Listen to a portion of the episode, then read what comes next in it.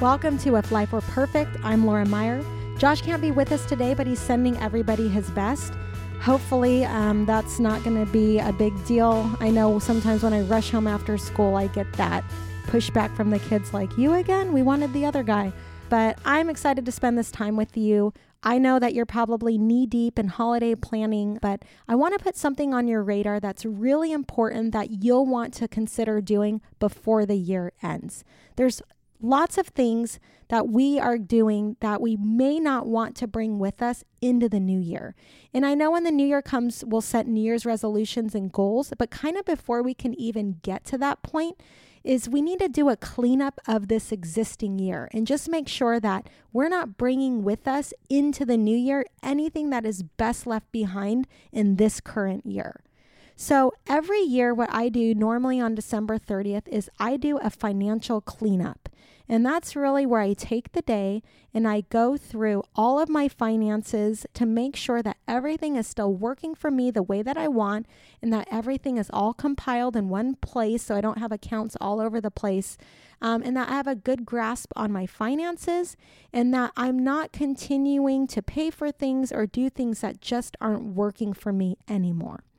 So, the first thing that I do when I do my financial cleanup is I print and review my bank statements. Now, when I'm doing it for my cleanup, I'm not setting up a brand new budget. That's something that I've already set up. It's something hopefully you've set up. If you haven't done that yet, please go back and listen to episode two where we talk about setting up a budget. But instead, when I'm doing this kind of review of my bank statement at this time in more of a cleanup mentality, I'm just kind of looking for anything I'm spending money on that I don't want to keep paying on in 2020. So, for example, Maybe I loved watching HBO this year when they had Game of Thrones, but that's not something I'm really watching anymore. Well, then it doesn't make a lot of sense to keep paying for that subscription going into 2020. Or maybe I loved a car. I, this isn't for me, but maybe you have a car and the payment's expensive and you're looking at the cost and you think, you know what? I don't think that's something I want to keep paying on in 2020. So you're going to decide to maybe, you know, trade in your lease or whatever it is for something that works for you. So looking at the bank statement is just really a good idea for you to understand where you're spending your money and if it's still working for you the way that you want. You're also, if you have any debts, for example, any credit cards, obviously we hope you can pay those off as soon as possible. Hopefully, the show is helping you get there. But you do want to make sure that the interest rates hadn't negatively changed on you or anything like that. This is a good chance just to check for those types of things or your student loan payment Sometimes, if you skip a payment or default, you may not even know it. And all of a sudden, in your automatic bill pay coming out of your checking account is way more money towards that creditor. And so, you do want to double check everything just so you're confident that you're paying what you think you are paying in your head and that nothing has changed. The next thing that I look at is I review my life insurance policies.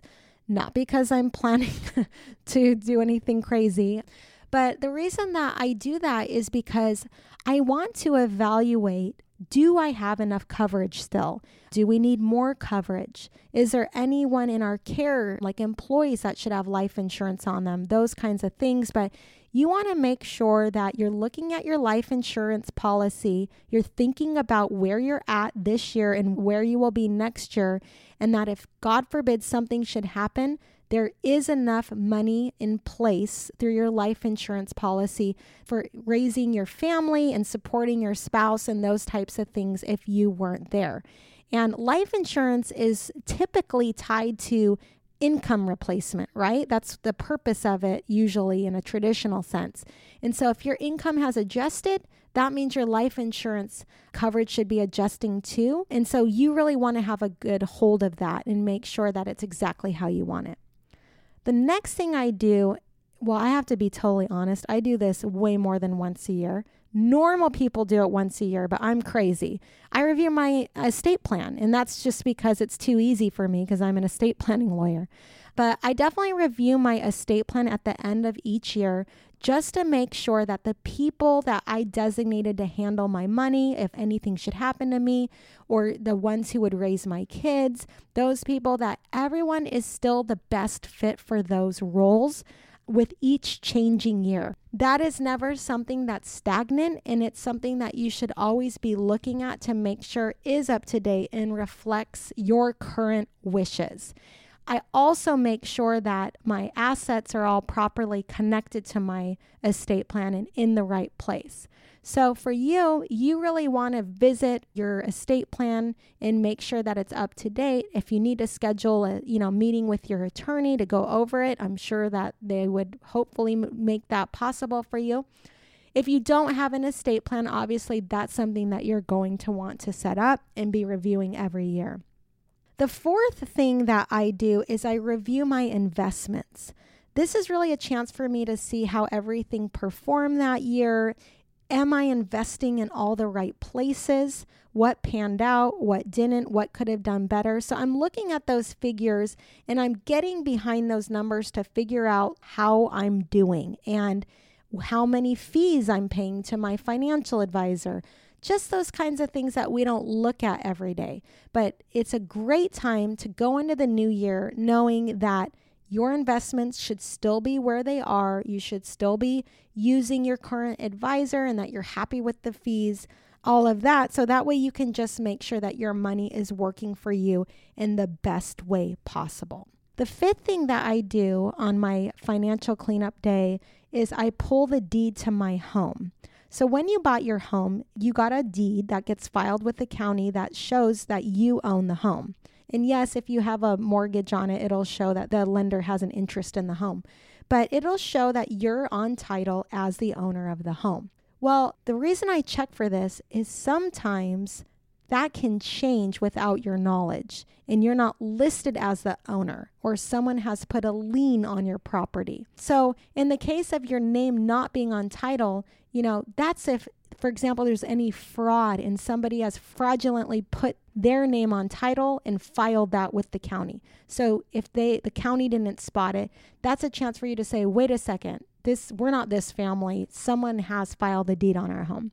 The second reason I do that or I recommend that clients do that is if they have a trust and they refinance, they usually take the home out of the trust temporarily. And then when they refile a new deed, a lot of times they don't put it back in the name of the trust. Instead, they put it back in the individual names of the people who are the owners or only one of them. So that could be a significant problem because the home is no longer held in the trust as it was supposed to be. And so that's again something that you want to look for pull the deed to your home. You can do it by doing like a Google search for your county name and just put like pull deed to my home. And that way you can find out are you on title and are you holding title the right way? And has anything accidentally changed or intentionally changed over the past year? So, those are some housekeeping things I like to do in my financial cleanup because once I have a sense of what I'm leaving behind in this current year, then I truly am freed up to start the year fresh and set those new goals and make that new if life were perfect list for the upcoming year. And the last thing that I do that's not really financially related, sometimes it is, but I just sit and reflect on if there's anything in general that I want to leave behind in the current year that I should not be taking with me into the new year. Maybe it's a negative practice or habit Maybe it's feelings that I have. Maybe it's where I'm spending my time that's no longer working for me. Or maybe it's an investment, which we had talked about, something along those lines where I don't want to continue that coming into the new year. And so it's really me doing a clean up. Again, I'm not really setting those new goals yet for how I want to spend my time or anything like that. I'm just looking at what is no longer working for me. So I really want to encourage you to do this. We get so busy with the holidays. It's funny because we're looking for the best deals, right, during the holidays. And we're like, well, we can get it at Costco cheaper than here if we use this. And it's like we feel so proud of ourselves and we're getting things on sale on Black Friday, when in reality, there's so much money on the table with your current finances that just is getting lost because we're not looking at it. Why spend that much energy trying to save 20 bucks, you know, on a toy at Target when you're losing hundreds of dollars every month because you didn't even realize an interest rate changed? These are important things that we need to carve out at least one day to be looking at so we truly can start the new year fresh. So think of your time, your money, and your energy and ask yourself is this something I'm going to carry with me into 2020? And hopefully, you'll find that there's things that are best left behind, and you'll be freed up to make new plans and new dreams for your 2020. So hopefully this was helpful. I want to you know, throw you some more support as you're knee deep in holiday planning. You got this. You can do it. Kids will survive without a million presents and nobody next year will even remember what you bought them. Thank you so much for your continued support. Our family so appreciates it. Every download that gets listened to, every download that gets shared, Every time we get an email from you saying that this has inspired you or helped you, we just love it. And we're so glad that it's been meaningful for you. To keep up with us and to see what we're doing, please follow us on Instagram at hashtag meet the Meiers. That's M E I E R S. We would love to follow you back.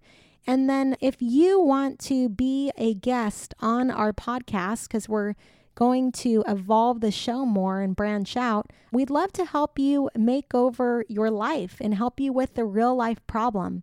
If you want to talk to Josh or I about something that you're struggling with or that you want direction on or need to plan out, something you're trying to make peace with, we would love to help you do that. All you have to do is email us at meier at iflifewereperfect.com and we can see if we would be a good fit to help you with that.